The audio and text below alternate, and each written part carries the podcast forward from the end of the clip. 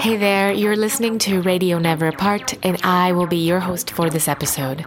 My name is Leticia Trandafir, and I'm the music director at Never Apart. But today we won't be talking about music. We'll be talking about bread. My guest for this episode is Lexi Smith, a baker and artist based in Queens, New York.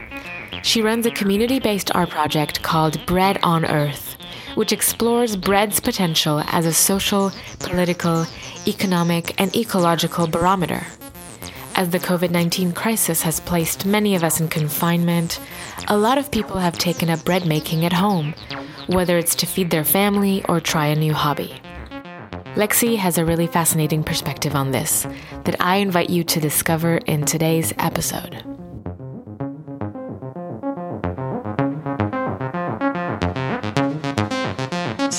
I wanted to maybe start off with just uh, getting to know a little bit more about you and how you got to bread and some of your path that led you there. Yeah, I feel like it's bread got to me. I began baking when I was around 15, so pretty young for someone who didn't have any kind of familial connection to it. You know, I wasn't like baking with matriarchs in my family. Nobody was doing that. The time was not really spent shared in the kitchen.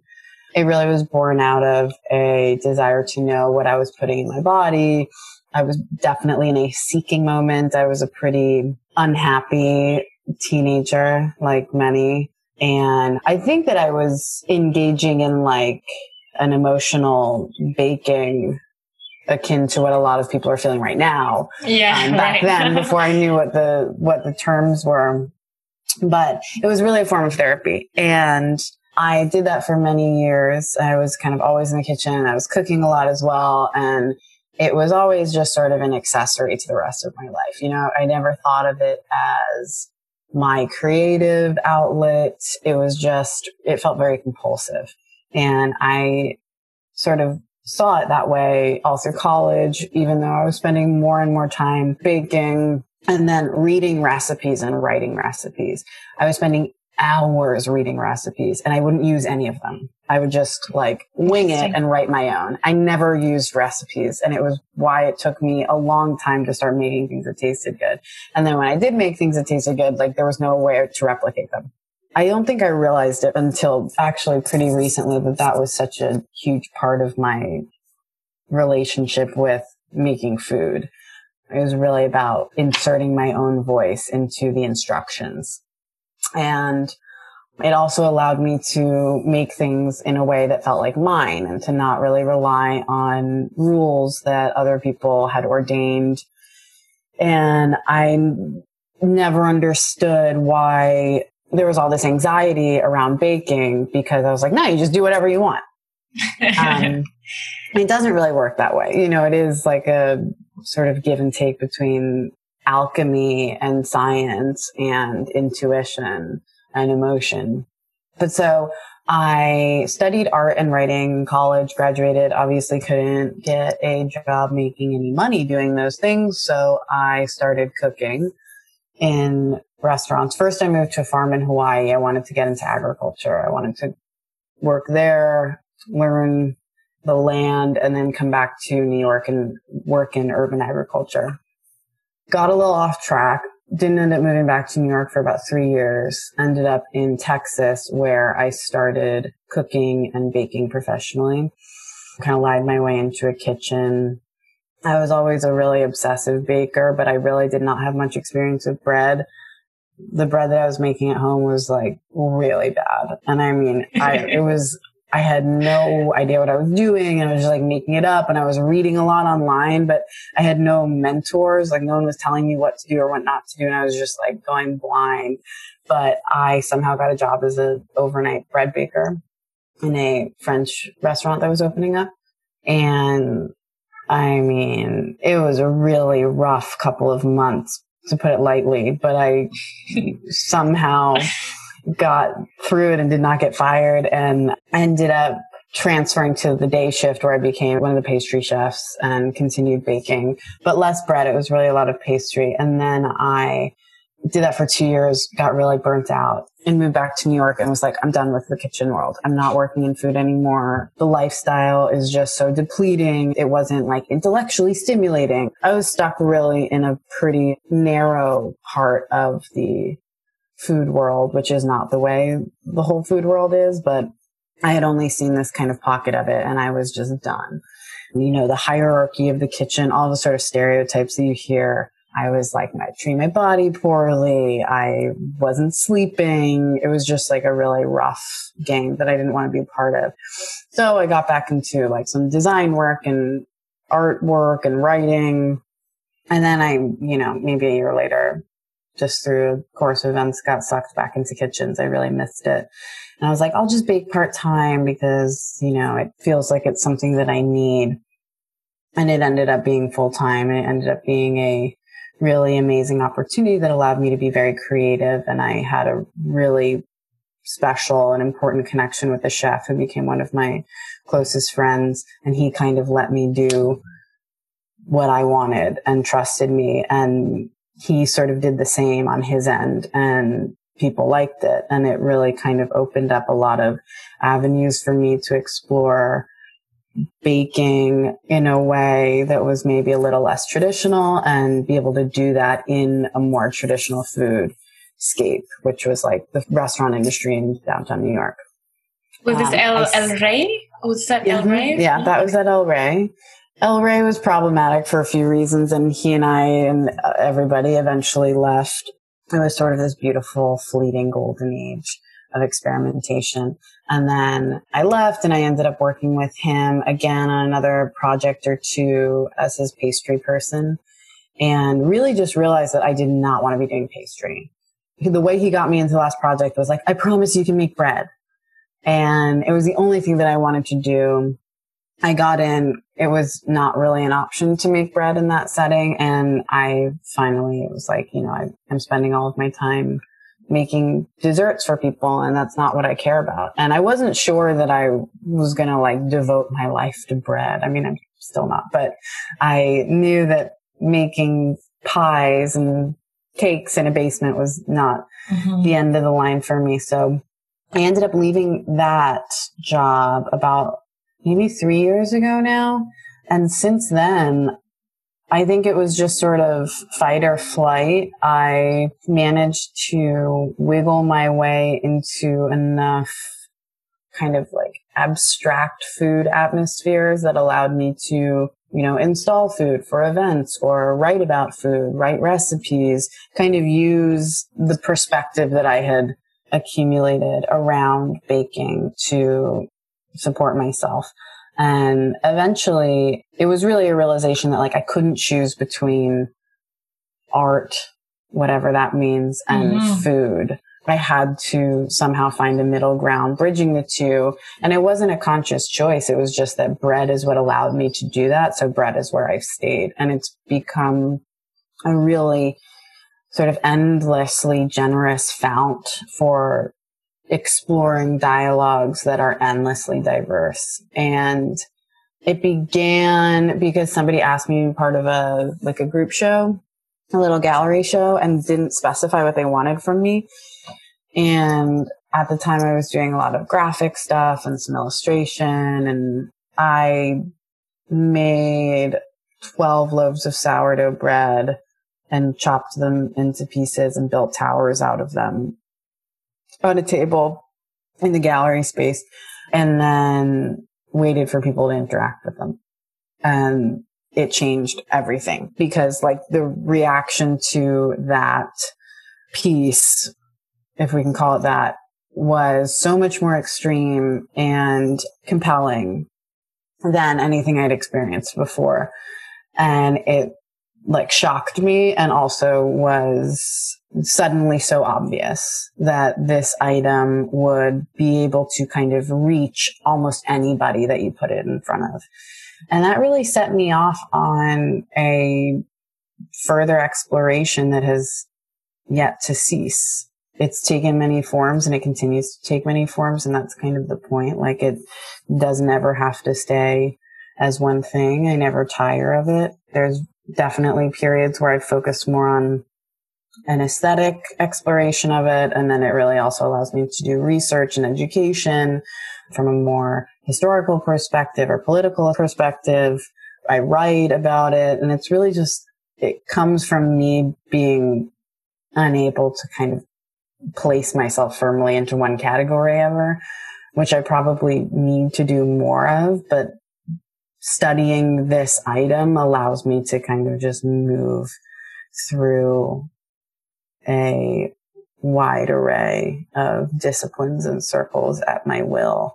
We'll see how long I can keep it up, but that's sort of how we got here. I was focused on teaching for the next sort of this period and then teaching kind of took a back seat to a digital relationship with viewers and you know, I don't want to teach to viewers. I want to sort of mm-hmm. like, it's a little bit too personal and human and tactile, a medium that's so deeply ingrained in a physical and emotional experience to really pour as much energy into online education. Yeah, it seems kind of the, the medium you lose a lot of what's so magical about the not only I think the material, you know, the tactile and sensual aspects of bread making, but also the educational side, I think. I feel like yeah. a lot of teachers and, and people who are like in that position are kind of like faced with this dilemma of like, how do we do this? Yeah, absolutely. I mean, I really, really admire anybody who's sort of renegotiating their relationship to students and, you know, pedagogy in general and pursuing it as intensely in this context as they would otherwise. I feel like it opens up a lot of opportunity for different mechanisms for guiding and sharing experience, but it's definitely a new set of variables, not sort of a transference of the old ones. And I like that. I'm I'm I'm interested in sort of what it will breed, but I'm like really not interested in, you know, online tutorial series. I think that there are so many of them and they're about everything and they're fantastic and, you know, the best thing that we could all be doing in this stage is learning. But there really is something about bread where at least the sort of the teaching that I was doing and was planning on continuing is really about like this tightly woven and also very, very loose, meandering, tributary like conversational element that comes from making bread with other people and sharing bread with other people. And the things that come out of sharing that experience, the conversations that come out of sharing that experience, because that's really what is so compelling about the items. You walk into a room and you hand someone a loaf of bread or you make bread with them and the dialogues that open up from that interaction are totally unpredictable and surprising in so many amazing ways. Having that conversation be instructional and one-sided is just a really different conversation. That's a really interesting aspect of this whole kind of new way of doing teaching and, and all that. And I'm currently taking this online gardening and permaculture class with this wow. school called Wild Abundance. And something that they said that was interesting was usually this would be like, you know, you come to the farm and you do all the stuff, but then you see it, you know, done by a sort of mentor. But now the interesting thing is that they will show you on their farm and you have to reproduce it in an environment that's so different in that there's going to be a learning process that's very distinct and very potentially rich in other kinds of teachings. So, yeah, I mean, there's very much this idea that it, in a strange way, accessibility to education is expanded by our inaccessibility to each other. Yeah.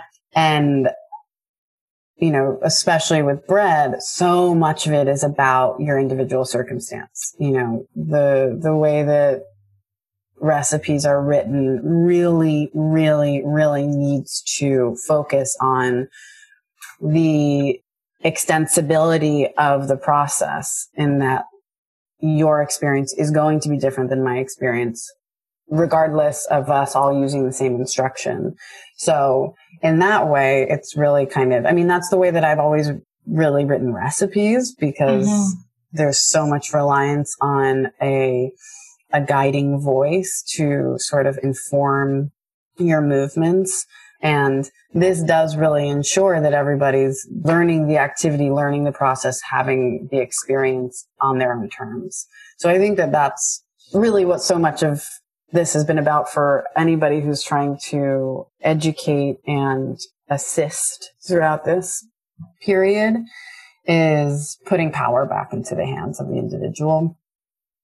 So our inability to be there directing someone else's hands, you know, face to face really kind of ensures that they're going to have to figure it out on their own. Mm-hmm. And I think that that is what's happening. I mean, I've had a number of people in my life who I've tried to get to care about this stuff for years and they're sending me the most beautiful photographs of bread that they're making in their homes because they are doing it themselves over and over and over and over again. And that's a really kind of remarkable side effect mm-hmm. of our forced separation, which is that we are maybe getting better and making things for ourselves because we realize how reliant we've been on others giving them to us.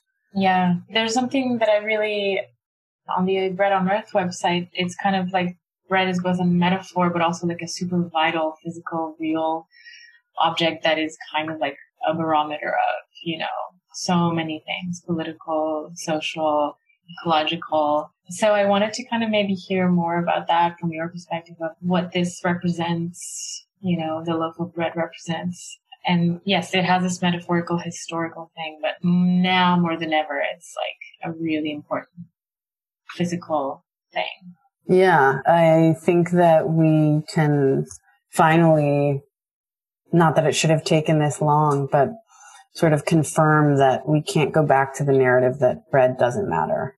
You can sort of hone in on it and see these spikes and trends and changes in our access to our own power and in our access to resources and in our access to good resources and in the um, contamination of our resources, be those intellectual, emotional, spiritual, or physical by larger authorities at hand.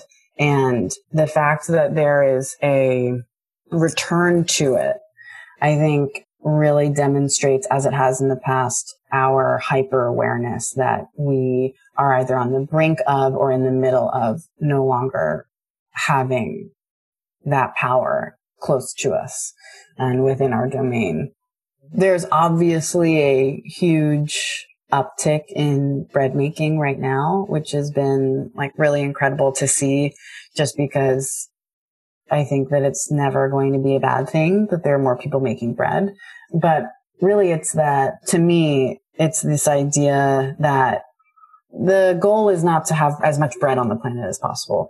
The goal is to have people deeply engaged in their own process and their own experience. And right now, bread making definitely serves as a comfort and a salve and it allows you to be present and focused and mindful, but it's also not a frivolous form of production. You know, you're actually able to produce something that is sustaining and propagates itself, you know, mm-hmm. when we're mm-hmm. dealing with sourdough, especially. When I talk about bread, it usually is, if we're being specific, I'm referencing like the original form of bread before it was kind of brought into any sort of commercial or industrial context. Mm-hmm. And that means no reliance on commercial yeast. It means ideally made with flour that will nourish the body as opposed to deplete the body. But either way, it's a process that takes time and when made as it was takes human hands. So I think that it represents something that is comforting in that you can allow yourself to focus on making an item that you know will allow you to continue on. But it is also kind of like a rally cry. There's really a return to it that happens subconsciously as a last straw. You know, you look at when bread riots break out in unstable and precarious environments. And it's usually like when that is the moment where the people will take it no longer. And I think it has to do with an idea that this is a food item that we have been making. It's not a crop. Mm-hmm. Bread is not yeah. something that grows in the ground. It requires human involvement and interaction. It is a product of us and we've been making it for, you know, 14,000 years. So when that thing is taken out of our control, I think that there is really an ancestral alarm bell that goes off in us that says, no, we need to reclaim this because if mm-hmm. we lose this, we can lose everything. It feels a little different than stir fries and roast sweet potatoes. yeah. Which are both amazing, but like there's something about a loaf of bread. I mean, if something can be that simple and also nearly impossible for us to wrap our heads around mm-hmm.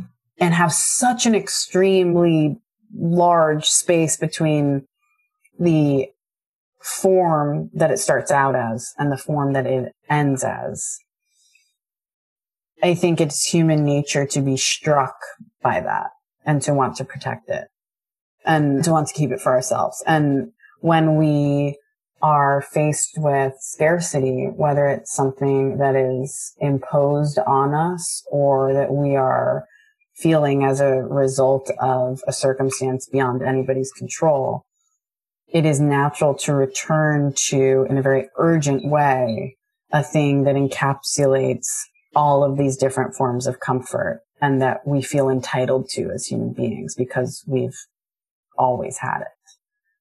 So I think we're seeing a lot of that now. And I think that it's a kind of incredible thing to witness just selfishly as someone who has been trying to say that bread's not the bad guy for a little while. Right. You know, and, and there are a lot of people who've been saying that, but it's really remarkable to witness its prevalence as an idea and now as like this sort of trend amidst such a globally tumultuous time because this, the barometer aspect of it, if it hadn't changed now, you know, if bread had sort of just like stayed stable, I kind of would have quit. Mm, because right. this is the time when we are going to be witnessing an extreme reaction in anything that is dependent on an external context. Mm-hmm. And bread's going crazy. Yeah, totally. I mean, I was just listening to a podcast from CBC here in Canada, CBC Ideas, and they were kind of conversation about bread and sort of the rise and fall of, of bread and whatnot. And one of the things that kind of stuck with me was that like historians kind of say that the first brick shapes kind of not I don't know if inspired is the right word, but kind of came from sort of bread making and bread mm-hmm. shapes and kind of again speaks to this like civilizing force of bread and how that's yeah. kind of like a symbol of like it's a shift. This is something else now. It's not like a hunter gatherer society anymore. This is like we're starting something else. Whole cities were based around bakeries. You know, it was, it was a form of currency. Once it entered into a civilized society, the society became civilized. It was something that was so extreme in its departure from what everybody experienced that it ended up informing all of these structures, infrastructures. It entered into language in a way that is surprising and unlike other food items. It became a spiritual, a ritualistic part of our lives. And it's kind of easiest to see what an effect it had on human beings when we look back at when things were invented. You know, like it's rare that we invent things anymore. Yeah. It's like we had the internet and other than that, it's like a lot of recycling of the same ideas in different formats. There's like a better spoon and, you know, a different yeah. kind of car. But when we were making stuff for the first time, like cities, like bricks, like, I, I mean, bread was an inf- informed a lot of that, which is really pretty remarkable yeah, that whole history of language, like dough, is like means money. So you know, it's Yeah. like, it's, it's Yeah. still Oh. I mean, that's like the, the easiest way. It's like, all right, let's just spend the next three hours talking about all the different things that bread means, literally. yeah, You know, it's like, and then we just start with English and then go on forever if we expand it. But like companion means Mhm. with bread and bread means both life and the thing that we earn to continue to live our life. It's really kind of amazing that like livelihood and life could be represented by the same thing. Um, Yeah. because they're not the same thing. One needs the other, but they're kind of in some ways like conflicting or opposing ideas. We don't even really recognize the frequency with which we reference an item that feels almost trivial in its simplicity. You know, you start having, you want to have a serious conversation about bread and it like feels goofy. It's kind of a curious idea. It's like if you wanted to have a serious conversation about water, that wouldn't Mhm. seem goofy yeah, yeah. or salt.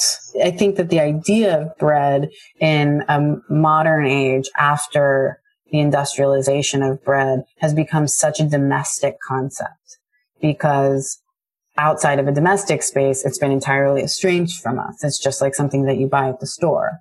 And Mhm. other than that, it's something that you make at home, like maybe to feed yourself, but it's usually, it's like an activity yeah. as opposed to a, a necessity.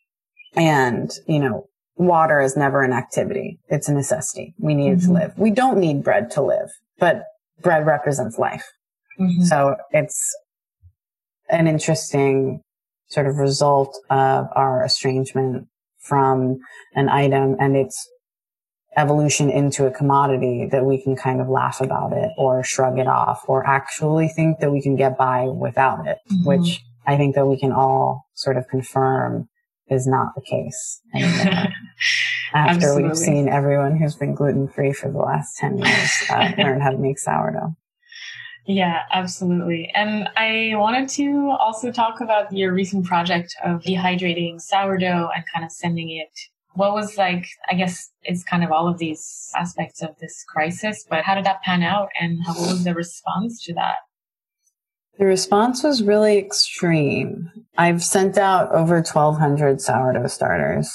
Wow. And I was not anticipating that. And then when I kind of stopped to think about why the reaction was so dramatic, it made sense to me because of everything I just said to you. I just didn't realize when I had sort of put the offer out there, it was really right in the beginning of the shelter in place orders and the cities weren't really shut down at the time. At least in the States, people were still really moving around, pretty mobile. It was the last day that I was in Queens and I realized that there were shortages kind of already taking place in, through panic buying and that this was going to be a perfect time to really reinforce how vital it was for us to not be reliant on large scale industrial sources to feed ourselves. So I offered sourdough for those reasons and also because I was compelled in amidst a moment of uncertainty to share the one thing that I had, Mhm. especially if I wasn't going to be able to share it in another way. I don't want to feed thousands of people with bread that I make. Like I'm not interested in, in baking in that capacity. I'm really interested in like teaching you how to bake for yourself and you know, you can do whatever you want with that skill as opposed to one loaf, teach a man Mhm. to fish, etc. So yeah, I put out the offer for dehydrated sourdough and had like 500 responses within 24 hours and then another 500 within the next week and a half. And it was incredibly moving and overwhelming. But up until like a week ago, it was like a full time job for, you know, two months. And Wow. I had help from people all over the place. And the response was just really personal, really deeply, deeply personal to these people. And it was coming from many different angles. It was a lot of people who had been laid off or furloughed and were concerned about being able to feed their families or themselves. And then it was a lot of people who were looking for something to do to occupy their time. And I think that those are the like two of the not opposing, but pretty diverse sides of the way that people relate to this item. You know, sometimes it's out of necessity and sometimes it's out of comfort or it's for comfort.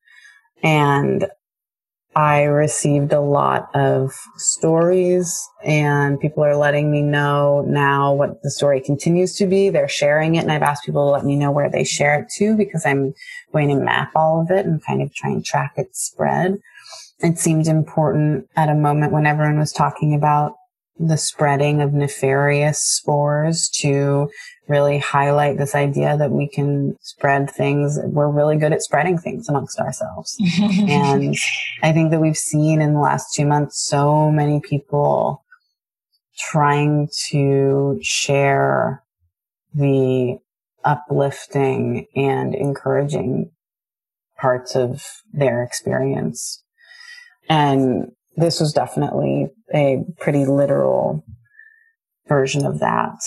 And it really was surprising, I think, to see people's interest in being part of this larger lineage. Cause I was like, here are instructions for you to make your own. You live in India. This is going to take a really long time to get to you. It might never get to you at all. Yeah. Here are instructions to make your own. You're in Malaysia, yeah, yeah, Croatia. And people wanted mine because yeah. they just, they wanted someone else's. They wanted to be part of this larger link and web. Even though I think it's kind of interesting because as soon as the culture makes it to you and you feed it two or three times in your environment, it's not, it's yours. You know, it's like biologically not the same as mine. It's really just sort of like a kickstart, but that doesn't really matter. You know, yeah. it's like there really is a emotional drive that I think is very human right now to be connected to something that is spreading, making its way around the world, literally. And you can continue to nourish it and maintain it in your own home and give it out yourself, nourish and provide for others in that way. And it will last for as long as you're able to take care of it. There's something, yeah, about that kind of connectivity that I think is really special. And speaking of connectivity, I was kind of wondering how your experience has been connecting to the other people who make bread happen, like the people who grow the wheat, or what are the other people involved and what is your relationship to them and how does that form of a network and how does that work for you? There is, as you would imagine, a lot of conversation and action and excitement within the grain community. And by grain community, really it's like tiny farmers, mid-sized farmers, but like nothing outside of that. The grain community and the industrial grain community are very, very different things. So it's all of these people who have been essentially preparing for this forever. You know, none of these smaller mills are running out of flour. In fact, this item was like barely considered at all. And now they like can't keep up with demand, but it's because they only have two people working at the mill. There's a lot of sharing of information happening within that community. My relationship to it is kind of funny because I'm growing an experimental wheat plot up here right now, but I mean, it's like three months old and teeny tiny. And I'm by no means a wheat farmer, but I'm a wannabe wheat farmer and a fangirl. And, you know, I like go to the wheat conferences, the grain conferences.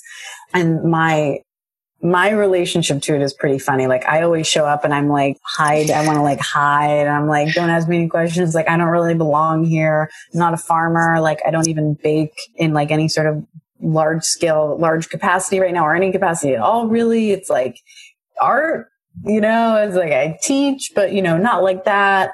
And, and every time I go and I talk to people and I, you know, develop these relationships, I'm just reminded that all of these things, all sides of the conversation matter. And my side of it is really like whether or not I wish it to be this way is like a front facing side where the grain community, I mean, we're talking about agriculture, right? It's like not sexy. And there's definitely, there's a moment right now that's happening where people are becoming more engaged in alternative forms of agriculture and like, wait, what is agriculture? And there's books and there are personalities that are talking about this and terminology that's becoming a little bit more familiar. But yeah, agriculture is like not something that the consumer understands or has a relationship to anymore because we don't have family farms anymore. Mm-hmm. And so I get to be the spokesperson. And especially now that there are so many people who are interested in using certain kinds of flour, having a better understanding of grains, of heritage grains, of grains that are grown responsibly and sustainably and will nourish the body and also nourish the soil and will be more resilient as the planet continues to change. I can sort of point people towards resources and really just like act as a liaison and sort of angle myself as an advocate.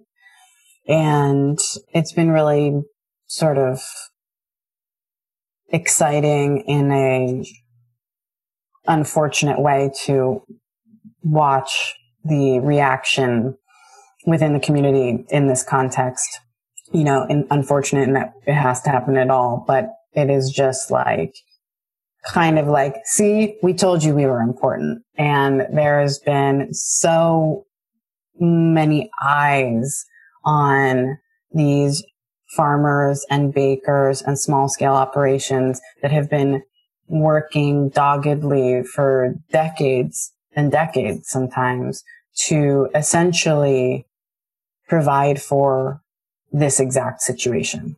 It's all sort of under the guise of we knew that the industrial system was not going to work and we were just waiting to figure out when shit would hit the fan. And it has, and here we are. Mm-hmm. Yeah.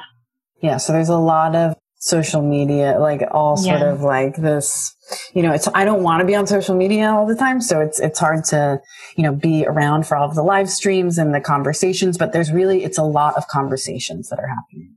And it's a conversation between a brewer and a writer and a farmer. And then, you know, anyone can kind of tune in to see. And that conversation is not one that has been relevant to people outside of those pretty niche industries mm-hmm. before mm-hmm. and it is now. So my role in all of that is kind of hazy, but I, I get to be like the art school kid and make pictures that hopefully kind of capture people's attention for long enough that they stay and read the fine print, which has sort of always been the driving motive behind making sort of visual representations of bread that are a little bit unexpected and really just like pushing viewership to these people and to research that's being done and to stockists for items that will allow consumers and producers to continue living in a way that is sustainable and resilient. Yeah, it seems like a really interesting and important role to kind of translate that those conversations into also kind of a, a visual sense that appeals to people who might have not even maybe paid attention before. I'm lucky in that I get to often be, I mean, maybe not anymore because everyone's a bread maker, but there was a time where I was often like a first sort of entry point for some who like might not normally find themselves interested in food or in making food for themselves because I got to like sneak in through the back door of you know, a visual culture. And we know that our world is processed and translated through images now more than any other time in history. And I don't see that changing anytime soon. And, you know, even like writing felt like it just kind of had a limit and has a limit. And you want to get people to the place where they're engaged enough in the topic to do all of the research that is put in front of them. And um, I hope that I can just be one of the many stewards getting people to that place because that's yeah. like the world I was coming from. Mm-hmm. And I want to kind of talk about the sort of art side and the aesthetic side and how you've kind of ended up developing that. And if there's, for example, there's mentions of like Bread and Puppet and other kind of activist artists, kind of people who emerge those kinds of worlds and talk about bread as well. And I wanted to kind of hear what are maybe some of your references and how you've developed kind of that aesthetic and that set of references. Well, I'll say first off that my references are very, I'm pretty bad with references. I don't, I, it's, which is ridiculous because I studied art history and like I live in a world that is densely populated with artists and people engaged in visual culture. And I come from that, but I don't really have a, very close relationship to, like, I don't have art heroes. I wish I did, but they don't stick around in my brain. Literature and language has always been a really strong driving force for me. And I find a lot of inspiration in form through ideas that are culled from language. So I tend to rely on references that exist outside of the medium I'm working in. And I think that that's a really helpful tool, at least for me, as far as, you know, when you recapitulate something, but in a different language, you just end up somewhere that never would have existed before. So I think that my references do tend to exist outside of like a specific bread world, though I get very excited anytime I find a marriage between art and bread, bread and puppet. Really, for me, my relationship to, to bread and puppet, because they like, like they serve bread at the performances, but bread is not really integrated into the performance in any other way. But when you listen to I believe his name is Peter Shulman. Um, I may be wrong. The man who founded it. When you listen yeah. to him talk, you know, back in the 70s when he was first beginning the project, talk about what inspired him to name it what he named it and serve sourdough at his performances. It is like very much directly in line with why I've been compelled by bread. So I think that that was kind of an early kindred spirit that I connected with and was very excited about. And, you know, I was even like looking through a couple books last night and in three books in a row, I think there were, there are art books, but they're like monographs and three books in a row. There was like one item that had bread in it or referenced bread. And so it's a lot of, it's the like widespread, this sort of spray of just the way bread can kind of wiggle its way into art practices and literary practices without being a focus point.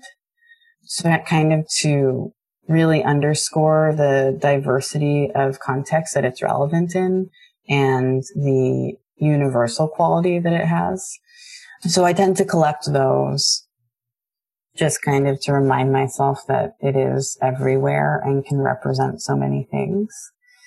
And I think seeing a lot of that, those references in one place, taken out of their context can be really powerful. So I try and pull as many as I can and I have them kind of stashed away and have been meaning to sort of place them all together in a kind of archive and probably will eventually. But I think that it's really useful to just sort of without even, even having commentary, you know, just be like, oh, and here's just a like very small sprinkling of all of the places where this item can be found represented by people who probably didn't even realize they were representing it.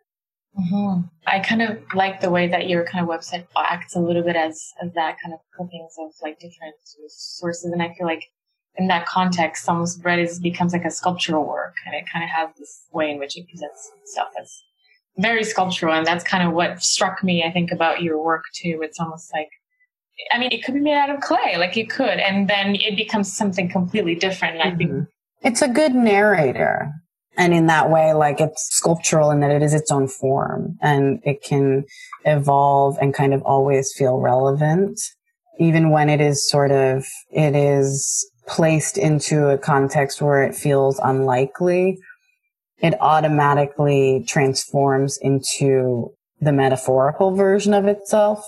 And then it can be placed into a context that's incredibly straightforward and it becomes a different version of itself and it continues to kind of show itself to you. But it is very much its own narrator. And I think that as far as my website goes, it was really just meant to be originally as like a landing page for what was going to be a more specific project around mapping regional bread types. And because of that, it's been allowed to kind of just expand as a collage of all of these different reference points. And, you know, I get to sort of leave as the author of that and it replaces me. It was really always intended as a community project. And I realized I didn't need to be like publishing other people's words for it to be a communal project because the item itself is communal. You know, bread is made up of a community of billions of microorganisms. Mm-hmm. So we have that. And then we also have the idea that bread itself has been defined by billions of people in different communities all over the world for thousands of years. So there's no way that I can author it.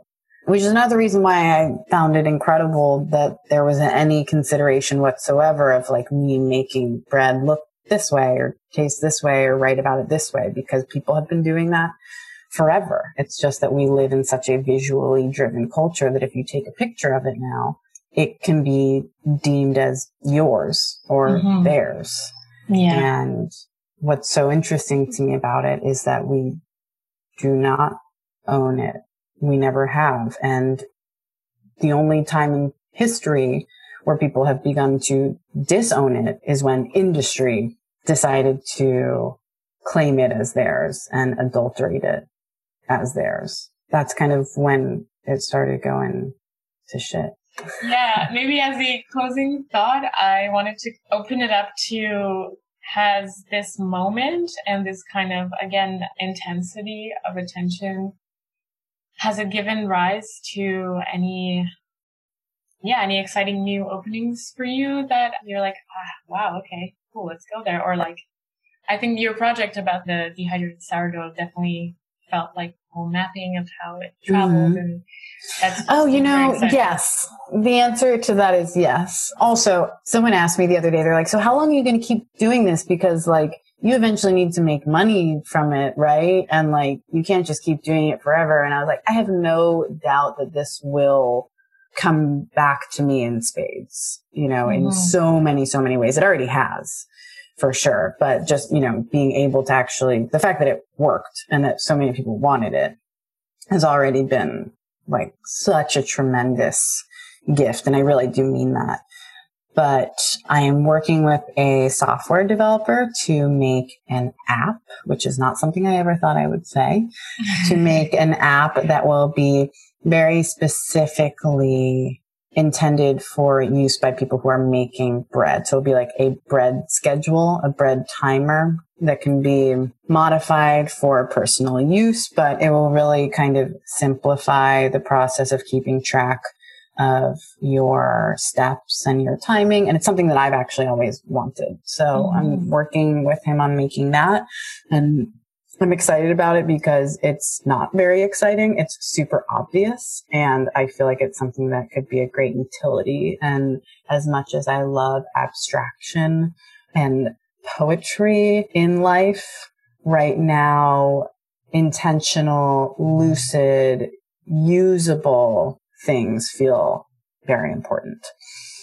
So that's, you know, kind of like, it's not going to save lives, but I think it'll be something that will help folks continue to dedicate themselves to this process and hopefully gain a lot from it.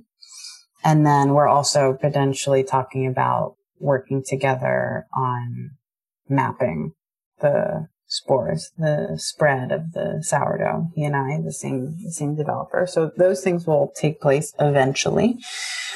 And then I am growing this tiny wheat field which was very exciting. Really, that was sort of in the works before all of this, but I'm currently living at the farm where the growing is happening, which would not have been the case otherwise. So I'm really able to see the process start to finish and check on it, you know, throughout the week and really have just like a more intimate understanding of what goes into growing these specific kinds of grains with regenerative farming methods and then you know, hopefully be able to more thoroughly and sympathetically inform and recommend consumer interaction with these kinds of grains.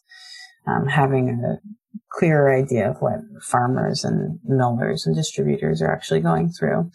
And then I am really just continuing to work on some publication ideas that have been not on the back burner, but kind of like growing and simmering for a number of years. And the fact that the world is shut down means that I can't travel and I often have to travel a lot for work. So I'm finally finding enough time in one place to really get a lot of that material together. So I think that, you know, those will come to fruition faster than they might have otherwise. That's very, so very exciting. Yeah. yeah. Yeah, it's like sometimes we're, you know, people who like, I consider myself pretty privileged to be in this position right now where I'm like, you know, obviously have like a home to be in and can continue to work. Where from that position and that kind of disclaimer, being able to think about these positive and kind of yeah. Fruitful. I was having that, this conversation with a very good friend of mine who's also upstate and she's able to, you know, continue to do some, not all of her work, but some of her work upstate and how confusing the conversation is in trying to be hopeful when we're also recognizing how incredibly privileged we are to especially be like urban dwelling people who are living in the countryside with people that we care about and are supported by and support in turn and are inspired by certain elements of our surroundings and our relationships even as they've changed in the last couple of months and to feel excited and how uncomfortable it can feel to be excited and hopeful and to mm-hmm. also want to share the things that we find beautiful in our worlds right now. And I think that that's a difficult conversation to have in this moment. And I don't know if it's a necessary one. You know, I think that there are more necessary ones, but it's worth noting at least. Yeah, it is a complicated and complex moment and you know, a bunch of different things are firing at us. But I think, yeah, finding times for the urgent stuff, but also like some of this kind of nice stuff is also nice. Hope is urgent. Yeah, yeah, totally. Yeah. Well, thank you so so much, Lexi. That's uh, yeah, I'm really uh, really happy about this uh, conversation, and uh, thanks for me. Yeah, thank you for following along and for getting in touch. I'm very I'm grateful for the opportunity to talk it out with somebody.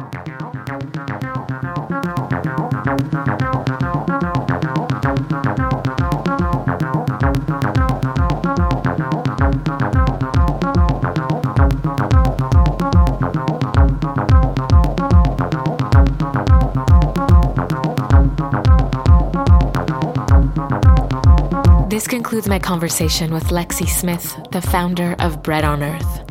You can find the project at bread-on.earth and even find recipes to start your own sourdough. This was Leticia Trandafir for Radio Never Apart.